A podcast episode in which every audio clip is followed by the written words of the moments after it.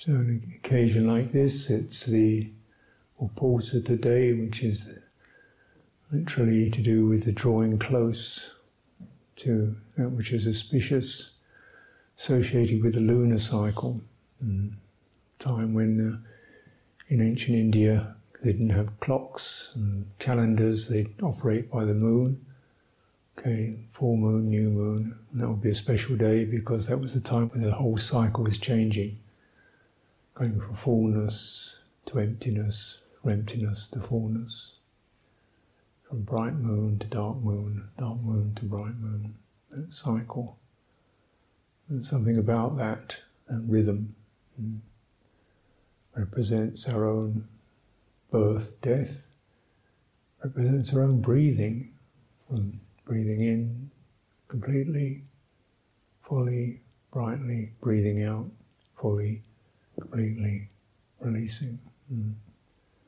And in, within that is our life. Mm. And if we don't understand the fullness and the emptiness, we get stuck. We don't really let things go properly. You don't let things go completely. The system is stagnant. You don't rise up properly. So the full, you could say, the full inhalation of your life is to really come in fully, properly, brightly, you know, with everything there. And then able to release it all. This is a cleansing, clarifying, purifying process. You understand nature, you understand the body, you understand the phases, you understand an awareness that is present through all of that. You know, beyond birth and death, you could say. This is an occasion. All of us are born and die. All of us breathe in and out. And all of us have uh, some sense of faith, aspiration. You know, where's the meaning? Where's the purpose? Mm. What's really life about? What's my purpose in life? What's the resolution? what's necessary to really take in, what's necessary to let go of. How do we keep that not just once but ongoing? Hmm. It's called cultivation. Bhavana. Hmm. And you're really in your life. And hmm. it's essential, not getting lost in the details. And I'm imagining you being something more than that.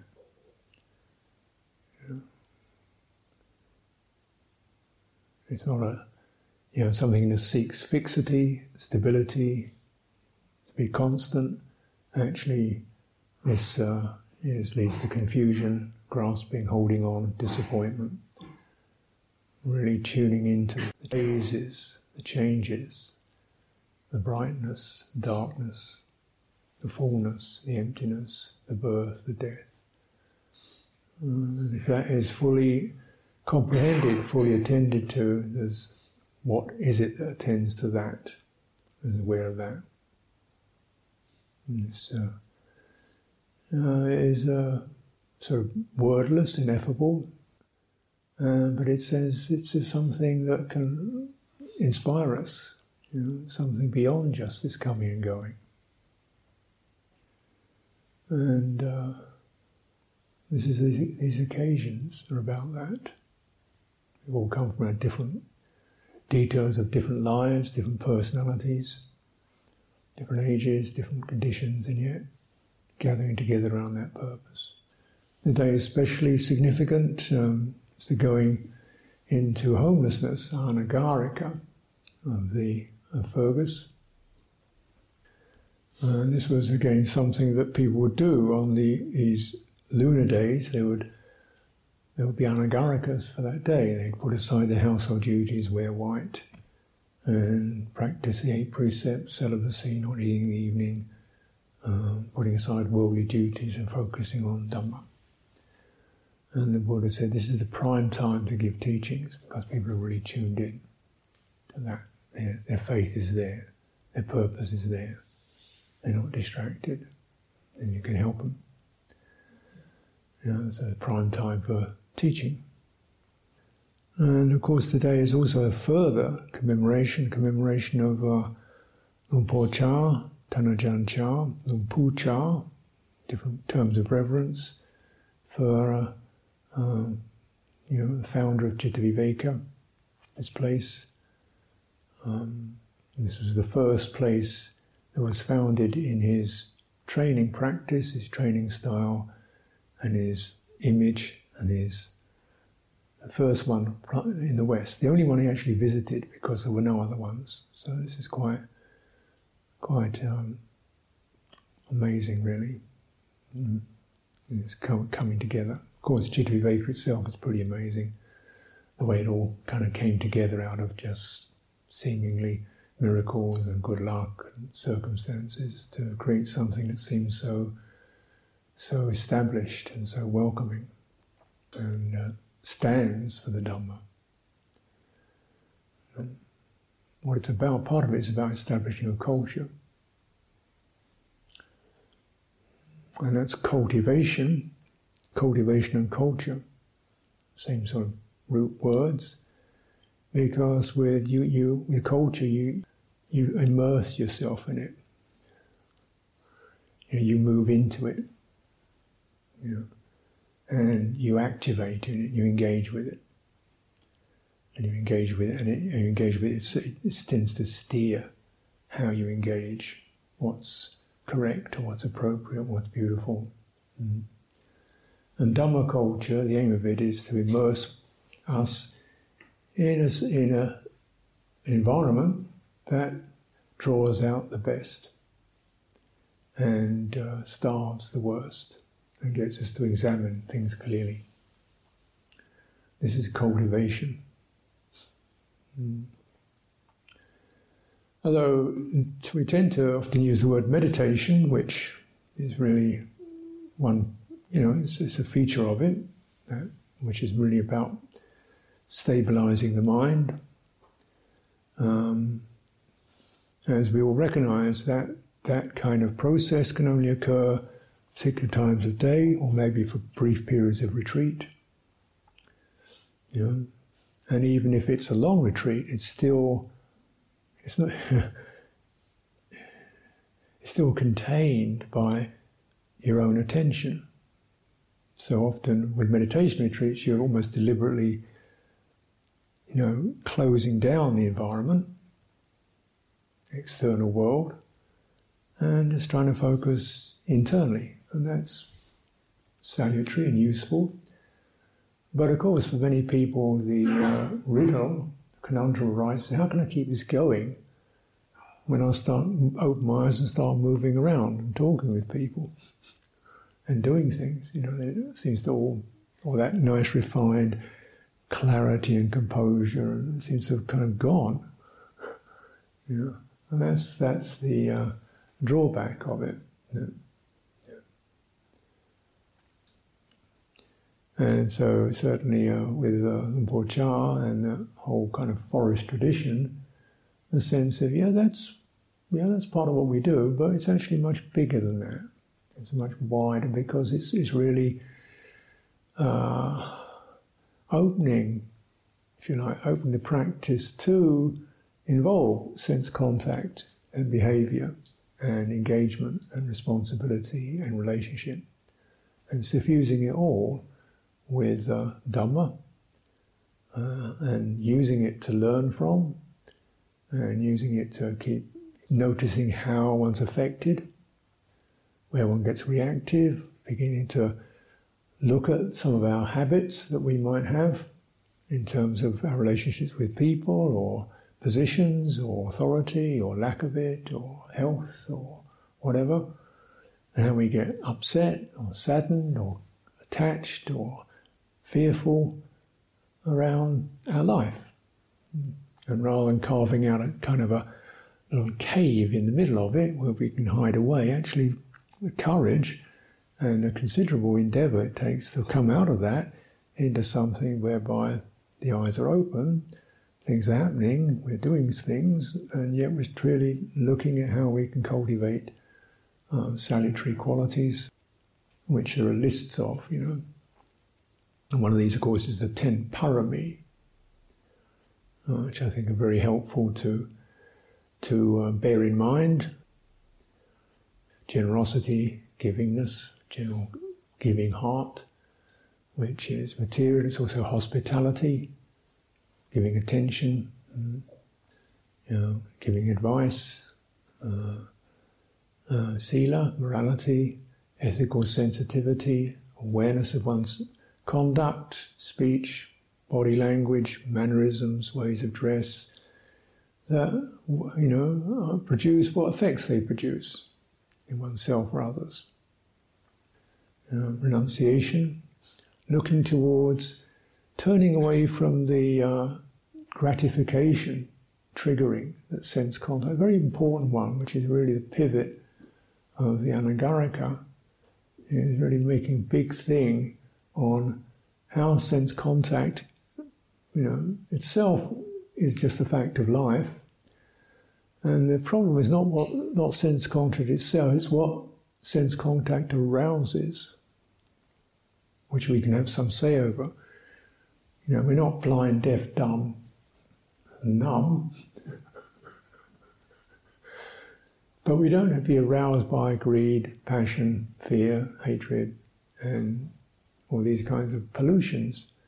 And so, really, we're looking at actually beginning to examine how those occur and both restraining by not giving attention to where one we get overwhelmed or confused or drawn out, but even where we recognize those tendencies, then examining what's happening here. Where does this go?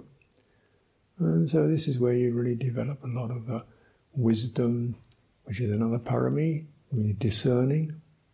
Where does that go? Stressful, unstressful, leading to emptying out, leading to filling up, leading to clamoring for more, leading to demanding less, leading to all this passion and involvement, or cooling it. Where does this go? This is discernment.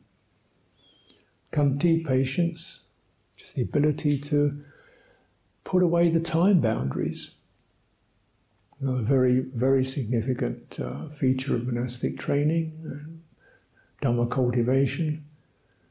To be with things we don't particularly enjoy. Not to necessarily enjoy them, but to recognize you know, well, things are not pleasant. Getting averse to it doubles the problem. it's like you're already shot by one arrow, then you shoot yourself with another arrow. you both feel the discomfort and then add aversion to it. And the, the two are not necessarily linked. Uh, but that means you've got to have patience because when one gets the discomfortable, either physically, verbally, and of course psychologically, huge challenge, really. Yeah. Uh, we get that this isn't right. I don't see the point of that. You know, what's she doing?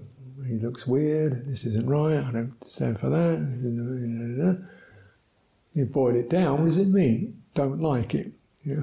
Unpleasant and then there's that. Well, you want to follow that. Is it skillful? You know, and maybe things are pieces. Just look for the aversion.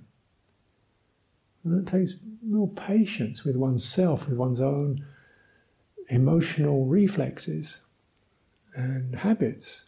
We don't, first, we don't really feel we have any control over it, it just flares up.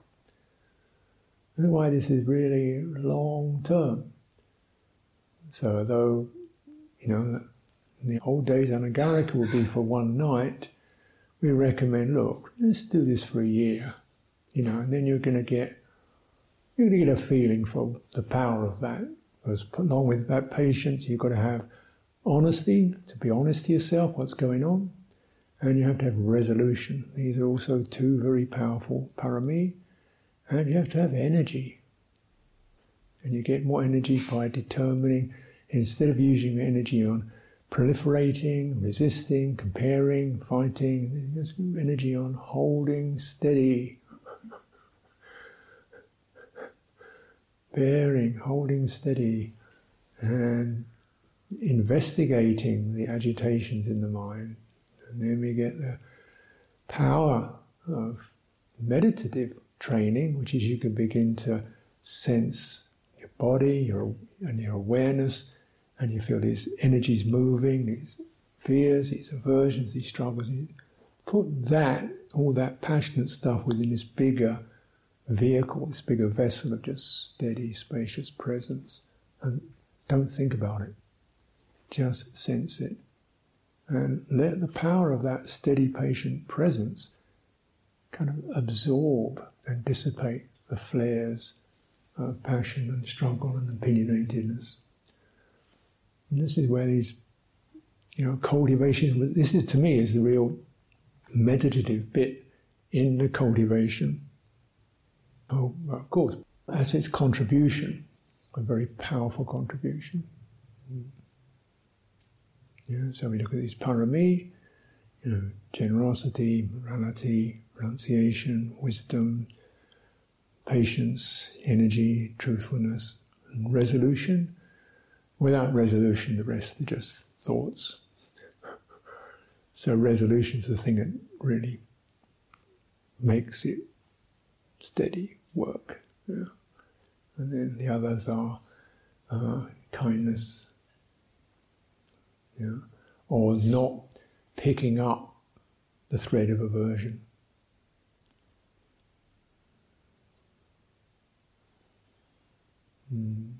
Not picking up thread of cynicism, not picking up the hint of you know, complaining and fighting oneself, you know, recognizing those tendencies and just instead turn the energy towards something more warm and nourishing.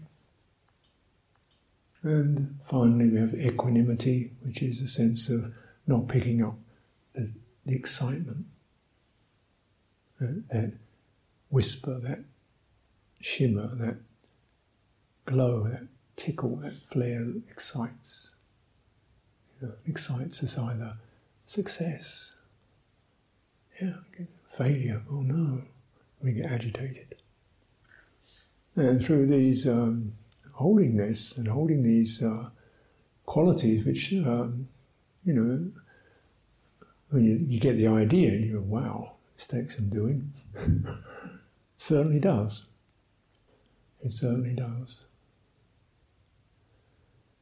But that's why we have this immersion in a culture to support that. Yeah. Mm-hmm. Whereby you're getting the signals, you're getting the reminders, you're getting the conversations, you're getting the teaching, know, you're getting the, the, the routines, the lifestyle that constantly tend to break the rush of one's passions mm. and the slumping of indolence. Mm.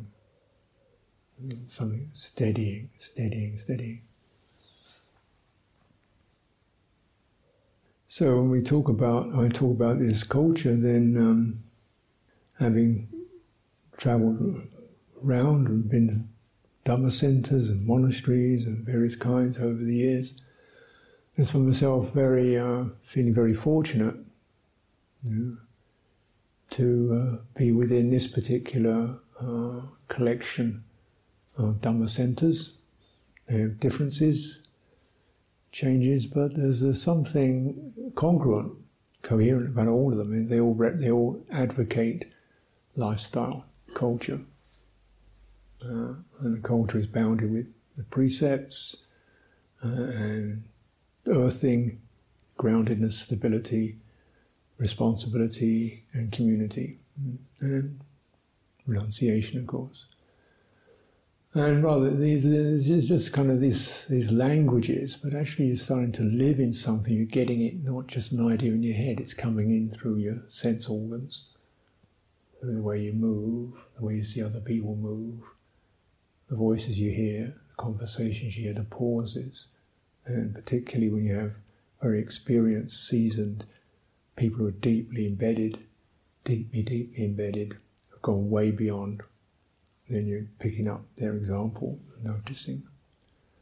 And uh, we're extremely fortunate to have uh, uh, be still receive some of the echoes and the memories and the perceptions and the training of Luang Chah, um, a founder in a way. Luang Chah, a forest monk. So if you've uh, been around the Buddhist world, you see many kinds of Buddhist contemplatives and, and monastics. Some are doing more the uh, ceremonial duties or uh, civic affairs, studying. You have the forest monks who are the forest and nuns who head out for remote places, forests, and to get really back to the earth, feeling that the uh, complexities of civil society and the culture of civil society is a major uh, distraction and uh, one is greatly strengthened by living in a situation where you're not getting those influences. So we, though we might call, you know, say Luang Por Chah from Thailand, well, if you went to Bangkok, you wouldn't be like this. You know, you go to Isan, which is northeast Thailand. Of course, this was now talking about 1940s and 1950s. Isan, northeast Thailand was pretty uh, remote and uh, um, what's the polite way for it? But um, earthy, unsophisticated in terms of civic society, a bit rough. Uh, but people were extremely resilient because they had to live and deal with earthy realities of birth and death and hunger and food and so forth. And club together, village society working together. And that would say is the breeding ground of most of the great meditation teachers in Thailand came from this particular region. It was the breeding ground of, of cultivation because it encourages deep resilience, a lot of energy, effort, and wisdom that's not theoretical, wisdom that's the savvy that you need in order to get around in a forest. You've got to keep your eyes open, you've got to be on your toes, you can't doze off, you can't wander off into your head. And it's also a place of extreme insecurity, you know, which um, most people dread, uh, naturally, but is the prime place for, for deep, for fully waking up. You know, you could be dead tomorrow. There are snakes, there are wild places, you could, uh, there are spirits and evil creatures who could destroy you. And that was the ethos of that culture. So you really got to be aware, be wakeful, and look after each other. And that's the kind of grounding and I think that a lot of that feeling and that flavour was present in the presence of Luang Por Chah and uh, the places he established. It's still very earthy, you know, practical, hands on. Not a lot of theory. Um, not saying theory is wrong, not saying study's wrong by any means, but forest monks tend to be more emphatic around you know, uh, using your body really and refining it. So it's not just kind of, it can be extremely refined body language, body deportment, um, earthy things like really keeping your kuti clean, your little hut, however simple and rustic it was, it's always swept very clean and clear um, both because that way you don't get kinds of invasive insects taking over, and you also it means you're aware of whether a snake's getting in, and it's a sense of um, responsibility. This is your place. Then you attend to it, you relate to it. It's not just the place you kind of casually use. You're you're deeply aware. Um, this is a, a shelter. Then respond to that. Look after it. And these are the people you live with this could be somebody else's kuti the next few months. It's a Sangha property, then please respond in that way. So you come out, don't you? You can't just sort of sink in, encouraged to come out, but not in a way that's seeking uh, gratification or fanciness, but actually is responsible and considering, you know, this very property that's been created for me, want to be able to pass that on to somebody else. And that's a simple, you know, it's a kind of simple line in the training. And from that we step out of our, of our solipsism, where we imagine we're kind of lost in our heads on our own and creating ideas and schemes of what we would like to be, what we just come out, come out of that rabbit hole, you know, uh, because it's not developing any parami. There's no, it's just drifting and proliferating. It's not, it's not helping you to, to discharge the agitations and confusions of the mind. In fact, it's adding to them. So use a thing even like a lodging as a place to what do you really need? Um, how do you respond to it? How do you keep it so that somebody else can move in and it's in good working order? Mm, it's very much part of cultivation. It requires mindfulness, requires reflection, requires selflessness, and requires the understanding of impermanence. I could be gone tomorrow, and how about somebody else? This thing that's created is liable to decay. How do I respond to that? Mm. All these are aspects that Luang Por Chah would often teach and encourage uh, in, in, in firm and resolute ways. How to look after the bowl, you know, how to do the chores properly. That would be a major feature of teaching. What's this about nibbana? Spirituality. What are you thinking about? Where you carry your, your bowl or something? What's that got to do with anything? Because you're actually working on the here and now factors of where you're getting careless, where you're taking things for granted, where your attention is drifting off, and you keep holding it within this culture. So it, so it starves it. You know, by, by not putting energy into proliferations, you're just stabilizing it in in a very simple, earthing way.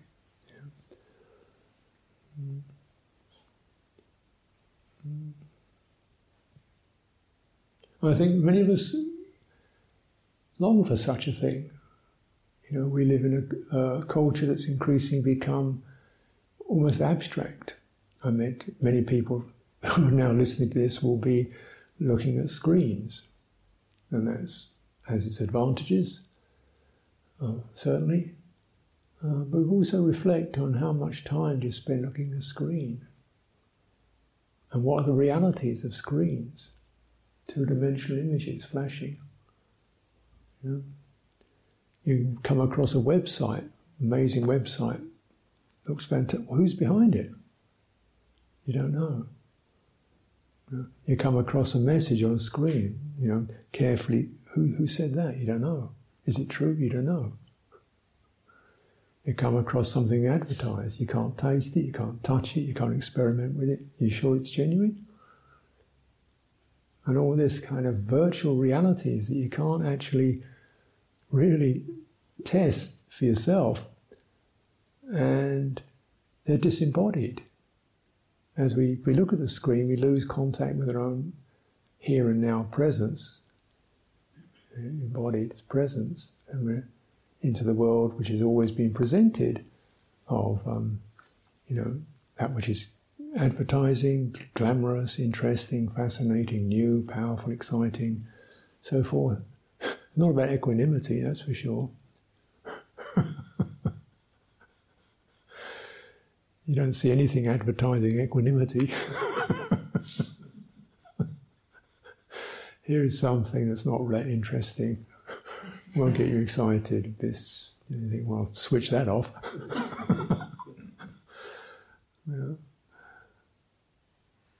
And so this is not just a diatribe against screens because I use them myself, but um, You know, that sense of mindful awareness of where is my culture? What am I immersed in? And how much of that is just fantasy of various kinds, just nebulous virtual realities. Uh, and what does that do to you?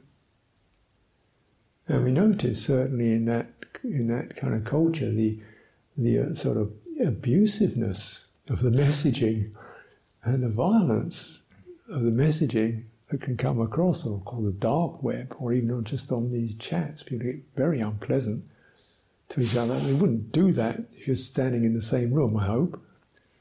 But it, it, it cuts off responsibility. You don't know who said it, you don't know where it's going, it doesn't matter. Just spew your poison out. Totally responsibility. And say, no, you know, if you live in a, a real culture and a community with full awareness, you try to bear in mind everything you do and say affects somebody. Internally, you don't really know that. A lot of time, we just think, no, I'm going to do this, you know, I'm doing this. You, know, you don't really, really contemplate, you get very internal, but contemplating the external. How does this look, sound, seem? What's the effect of that?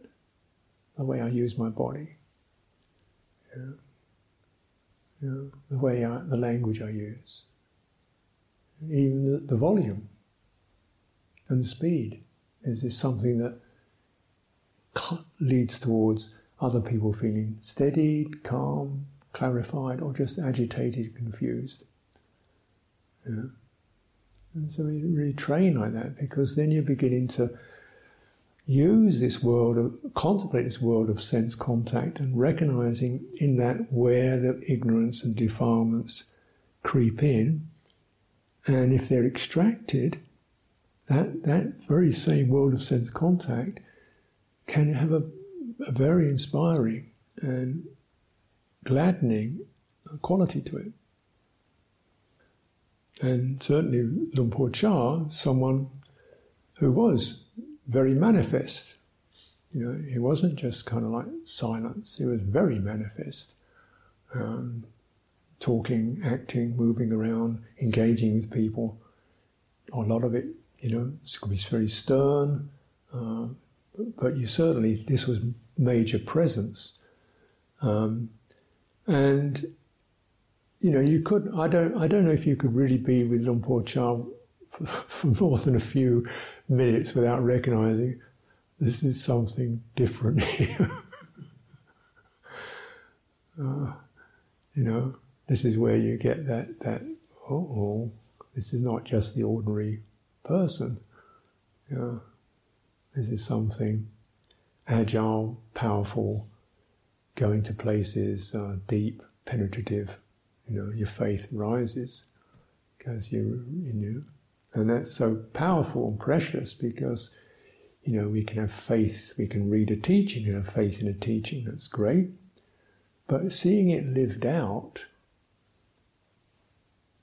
and by a rather kind of ordinary looking person, it wasn't sort of glamorous, you know, tanned, beautifully shaped, It's kind of lumpy, dumpy sort of shape. that was part of the beauty of it, you know. Uh, you know, you see his movies of, was it Keanu Reeves as the Buddha, sort of godlike physique and.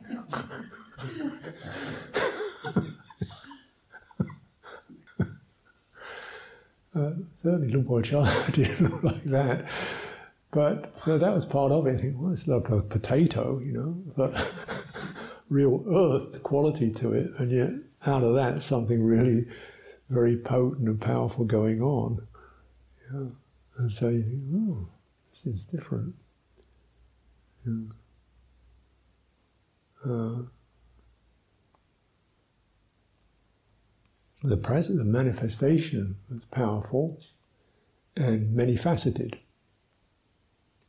So people often remark about how uh, his manifestations would change quite quite uh, significantly when he'd be Wat Pah Pong, he tended to be much more on the kind of severe, straight, firm, you know. But he was traveling in the West, he'd be much more engaging, witty, jokey, humorous, and uh, but you think, what's happening? Well, my sense is the person actually is sensing the ground of what was the ground of that culture in the Isan, which actually responded to those signs in a very um, supportive way, which wouldn't have worked so well in the West. Westerners would, would actually need to be warmed and drawn out and engaged because their culture is so withdrawn from that. But anyway, that's the way it was, and uh, his so there's something about that that ability to to manifest and change in accordance with circumstance, and yet not changing principle. So sometimes I say, Por don't change, just adapt. Stay, keep the principle, keep the basic themes, the parami, the Dhamma, and then you change the manifestation in accordance with what fits and creates the right effect in that culture. And he was, he was kind of very uh, uh, confident in that. Uh, certainly, he spent uh, early part of his training pretty much alone, uh, visiting various uh, teachers. Por Khinali was one of his teachers he stayed with quite a bit. Por Khinali, very, very quiet monk. Very quiet, very simple monk. Didn't say much at all, you know. Uh, and but also Por Khinali, I mean, you know, talk about modest. Uh, you know, when I went to visit his, um, have a little kind of mute, mute, like a what do you call it, a reliquary where they keep his, his requisites, what, what he left behind. you know, the sum total of his physical requisites is kind of rag, a bowl, a rag he wore, leather sitting cloth. Uh, uh, I think there was something like um, oh the, the, the sandals, his pair of flip flops, which just like a somebody took a slice of bubble gum. It was that thin, with a bit of string, and he walked to India and back with those. so you know, renunciation very silent, and he, the Por Chah stayed with him, and you know. So someone kind of had very little manifestation at all a deep, deep embodied presence.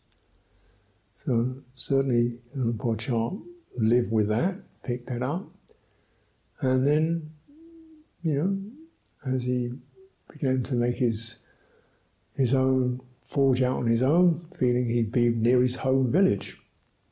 And his mother living nearby, she came to the monastery, became a nun. And so this is something very kind of, again, very cultured and communal about that. He was living in a real place with real people and being a real person, but transformed by those deep practices. And that to me is very inspiring. Yeah.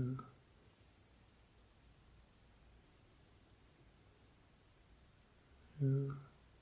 Because often for the meditator, yeah, you're meditating fine, Go home, and see what happens.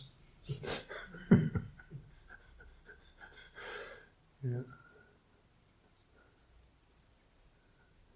But for the cultivator, they begin to contemplate and use the world around them and their relationships and purify them. So they're very thorough.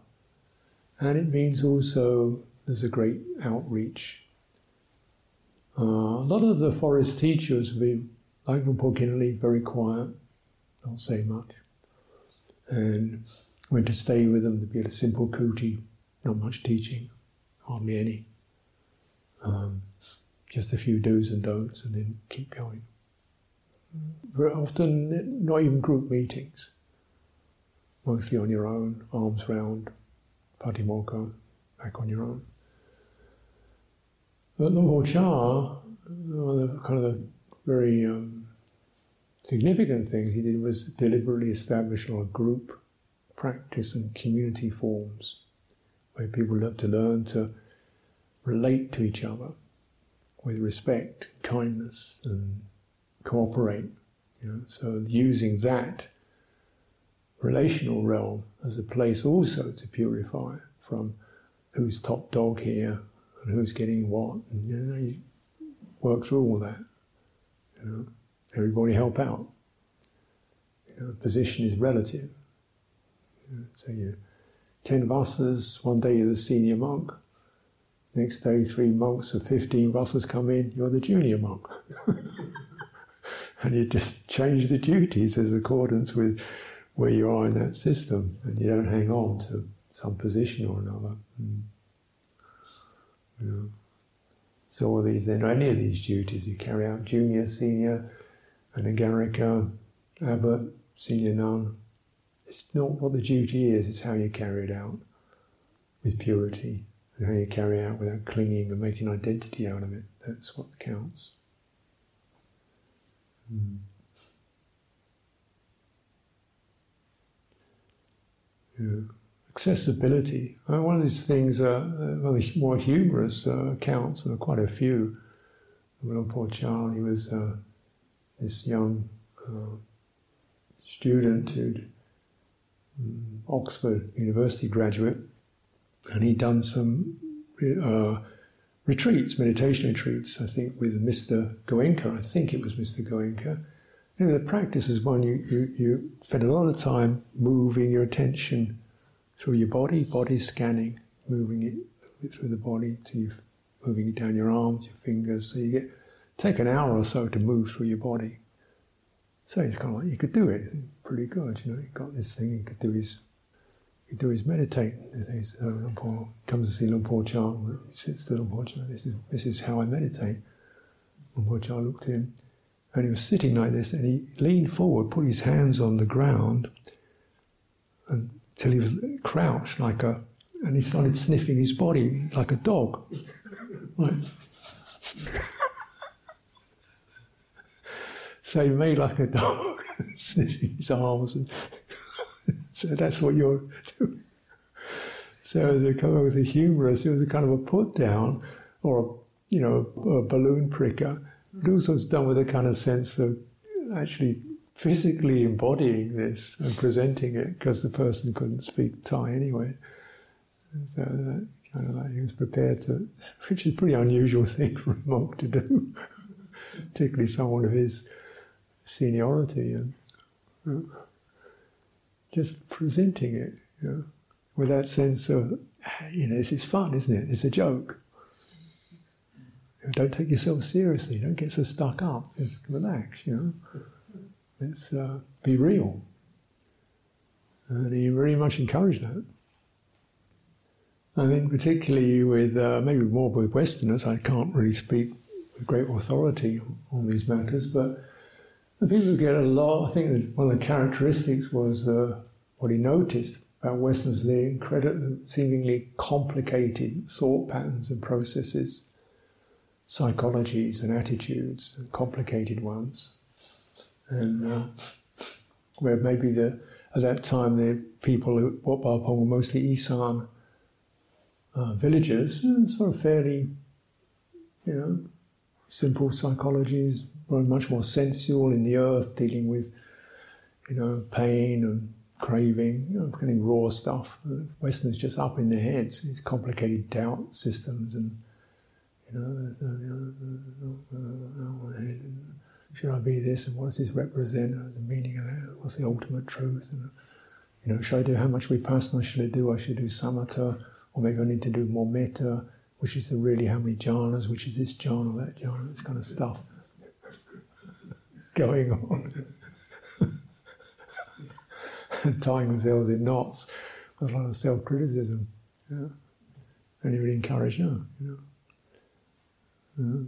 Yeah. So there's one one occasion when I think they have the part of the culture was um, You take it in turns. So there's a lot of attendance, a lot of foot massaging, and being in saunas, and people giving each other, you know, tweaking and putting pressure points and helping each physically. There's a lot of physical physicality to it, uh, and kind of there's you know it's it's not erotic, but it's very much you know very much we're here, and uh, in, a, in, a, healing way. And one of the one of the practices was to actually bathe, pour water over the over the teacher. So you kind of they put a little bathing cloth and they pour water and they soap them down. This is something that was quite uh, common. Uh, and, you know, people feel, well, I know about that. but it, it would kind of be part of the Thai monks would do it quite readily, so eventually people would join in foot massage, foot washing, and then body washing, and, and a sense of actual you know, contact, physical contact. And uh, one of the American monks, he was bathing Chah. Luang Por Chah said, uh, did you, did you ever do this to your father? And he said, well, no, we don't bathe our fathers in New York, Luang Por. he said, that's why you have so many problems.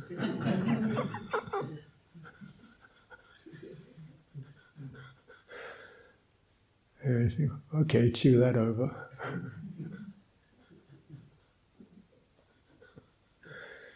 you know, a sense of real, you know, earthy family relationship rather than oh, dad, some old geezer I'm getting away from. You know, actually, the physical and the care and the, you know, that, that directness earthy directness. And certainly, if you, you know, in the time I spent with Por Chah, which wasn't very much, I mean, it wasn't necessarily physical, but it was a psychological massage, you know, because he'd be looking around and scanning the room and he could sense who was kind of, it was very good, he had good radar, and he'd do a number on somebody. not not you know not unpleasant, but sort of like teasing or what's happening for you, you know, or oh, bring them forward, or people were nervous, he'd kind of have a little joke with them and bring them forward. He was very friend. I was very nervous, and so he was very warm and drawing me forward to engage with him. You know, which I was very quite, quite frightened and anxious, but he was very, you know, pulling forward in that other people who seem to be a bit more kind of, well, I got it all together. This is right. He'd sort of deliberately find ways to tease them, undercut them. Uh, so this kind of play, engaged play, mm, with manifestations, to to work on our fear and our our self boundaries. You know, we get so involved with just being me and it's not even pleasant. A lot of it's bounded by self consciousness and fear and sense of self image. And I'm not really this, and I'm not good enough, and maybe I should be something else. And just kind of like stuck in this membrane. and just that breaking of the membrane into you're just another being. Come on, you know, wash the ajahn, do the pull the water out of the well, you know, come out of it. Uh, yeah. And then, you know, you kind of feel it's all about action and flow and then stop.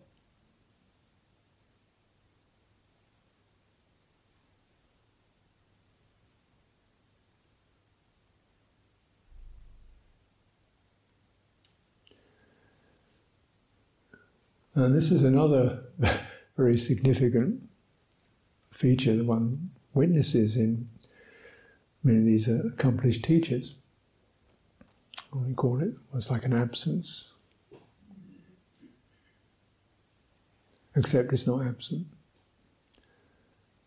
It's present but non manifesting. Uh, and again, if you spent time with Luang Por Chah, you probably would notice that. Times they just it's almost like the person disappeared. Just steady, quiet. Mm, and then able to come out again. And this again is, is very extremely significant. Mm. Spending time with Luang Por Liam, who was uh, very closely associated with Luang Por Chah for many years, and eventually became the abbot. And uh, when Luang Por Chah was alive and functioning, Por Chah would be the sala, Luang Por Chah would sit in the top at one end of it, and on one he'd be there and he'd be doing what he was doing and saying what he was saying. And either side of him were these two, two absences. There's Luang Por Liam, just, and Luang Por Chu. And like, they didn't say, they didn't move. there was just this, because there was this, this, they were like the bookends around Luang Por Chah, just be just holding presence, just nothing. You know, and Luang Por Liam barely spoke, Luang Por Chu was hardly, even less, you know. What's this about? You know, they're just, uh, you know, they're certainly not dozing off or spacing out, just manifestations happening. We don't need to add anything to that. Just be here. You know? So, in a way, that the absence helps to frame and highlight the presence. You've got nothing particular to have to do or say. Don't do or say, just be there. And you have to switch off or turn down, whereas an average person will probably go, okay, well, what's he going to talk about today? Yeah, well, I've heard that. Mm. Yeah, well, so, so, so, so. What are they doing down there? Oh, it reminds me, I've got to think, I'm going to be going, doing some projects this afternoon. What time is? I wonder how long this is going to go on for. Well, I've got time to do that. Uh, yeah, what's she up to? Doing this stuff. Oh, it reminds me, oh, yeah, I think uh, you know, all this stuff be going on. You know, so when we're actually that's, that's the average person's presence is a series of absences. It's a sense of what could, should, might, wouldn't, what if, are all just virtual realities kind of spewing out. and we take that for life, and it's uh, just this proliferation of restless energy. Yeah. And uh, then you're training when you've got something like that, so you don't need to be anybody now and turn it off. And then that also very important because if everybody's out there clamoring and making noise and this, that, and the other, then you get it's too much. You know, it's too much distract, too much energy moving around. You know how to be silent when it's necessary, when it's not needed, and how to say something when it is needed. And if you contemplate in your own mind and process, you see right in the center of that, when we're receiving impressions, we're receiving words, we're receiving visions, we're receiving touches, something, contact, what happens? Perception? Well, that means that. And then, well, what I, you know, touched by a sight, oh, that reminds me, what's he doing that for? You know, you get the perception, and then this other thing, which is the activation, the mind starts chattering about it. That's called sankhara. Yeah? So you get the perception, that's that, and then ding, and then, well, I don't agree with that, or I do agree with it, or yada yada. And that movement is so quick and so immediate we don't even see the, the links. It's, it's completely conjoined. Mm-hmm to see something is to start talking about it in your head. Uh, and then all that and going on. And this is called rebirth or birth. Now, if there's seeing, hearing, contact, impression, and that impression resonates and is allowed to resonate and not picked up, not acted upon, not criticize, but just allowed to get something non birth, non becoming.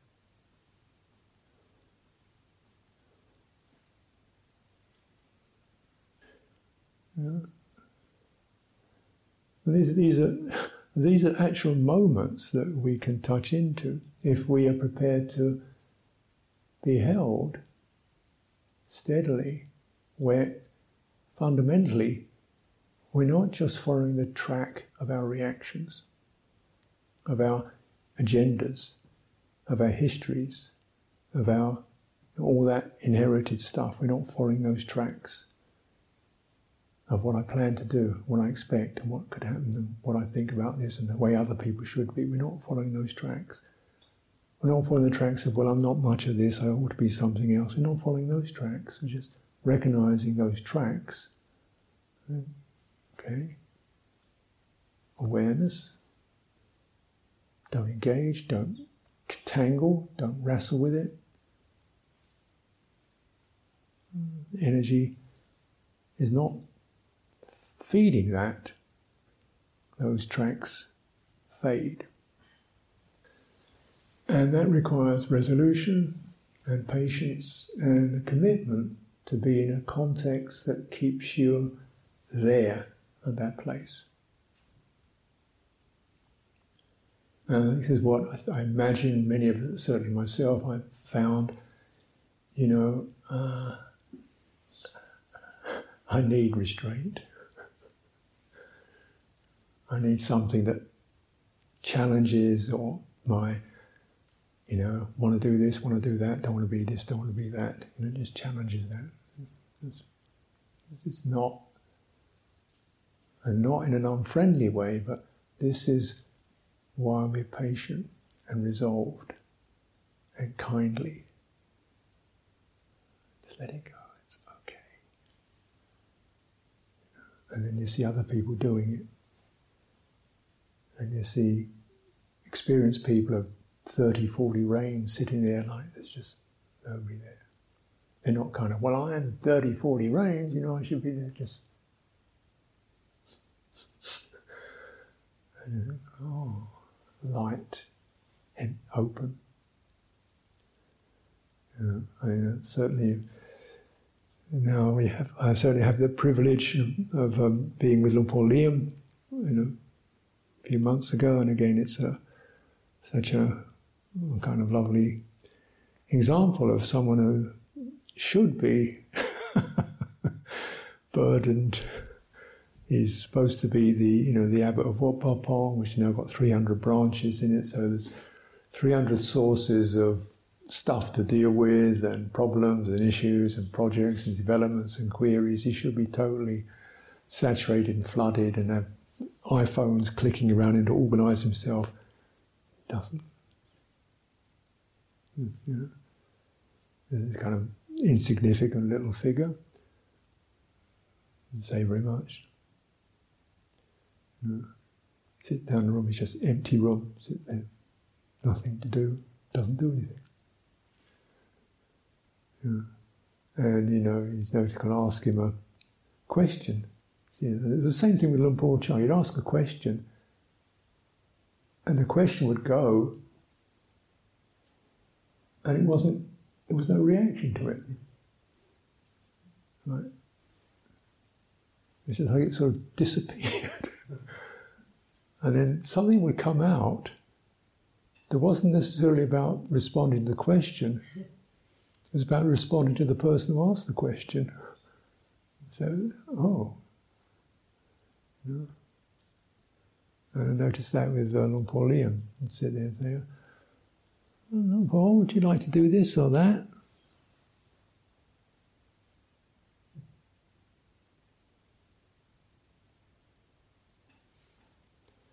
You think, well, okay, well, nothing happens. And he looks around, Yeah, I'll walk out.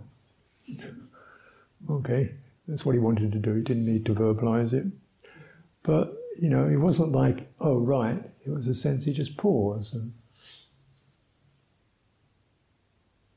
what's needed. Yeah. That gap between perception, input, and reaction uh, in there. And for some of us, that's like a, you know, a, a, a, a second or a moment we can get to sometimes, or for longer periods. You realize for these people, this is a, this is the abiding place. This is where they live. that's their home territory in that open space of just. Mm-hmm. And the manifestation can come from that and dissolve. The manifestation occurs in accordance with what's necessary. It's not personally demanded, it's not just the overflowings of some personal wish, it's just that which is required, suitable in terms of Dhamma, and then, okay, then end. And so, with, you know, someone like Por Liam, to be there all day in his kuti, his Pah people coming in and out, interested in him, yep, just constantly. Is that you just listen and yeah, well, if we think like that, we're going to create problems for ourselves. Somebody comes incredibly complicated, this, that, and the other. Well, things will change. You know, uh, and uh, just directing straight to the emotional reactivity and just cut it out. Don't need that. And that, using that that ability to you know act as a center, a human center for how many thousands of people How many thousands of people. Whereas the average person would be really, really busy, secretaries, computers, you know, all this kind of stuff to try to manage it and frying, frying with, you know, trying to get it all managed, and someone's just doing exactly the opposite, letting the emptiness and deal with that, and you know what to do.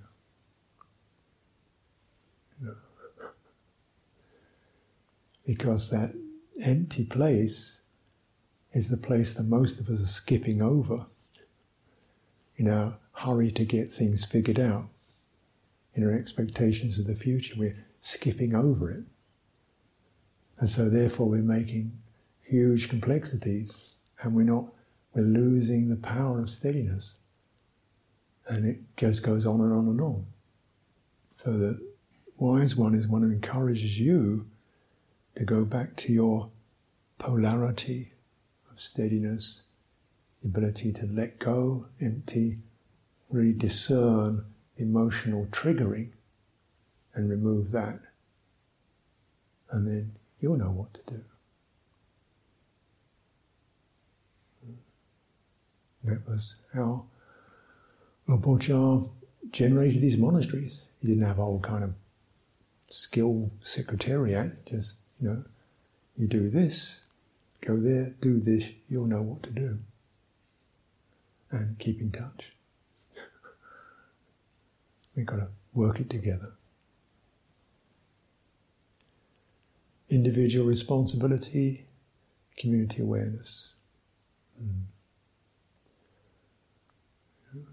Uh, and, you know, one of the kind of favorite uh, references that Luang Por Liam makes when you when he, you you ask him something, he says, oh, "Future." That means uncertain. You only hear that one word, "future," and you realise this means it's not of the present. It's uncertain. Don't hang on to it. Know, so no future. No, it says practice for no result. No result. No future. No success. No failure give all that up. Don't get caught in those waves. Stay in the equanimity. And yet, with that, no future, no success, no, no creation. You've got thousands of people, monasteries being built, created, stuff being created from that place of just uh, empty your own agendas, respond to what's around you, don't concern yourself about the future, act responsibly now in purity. Everything will take care of itself from there. We do this externally and internally. Practice that in your own heart and mind. Don't try to create an idea of what you should be, could be, will be, won't be, because you're only this and that and the other, and you might be this, you're never that, and are you this? Don't do that.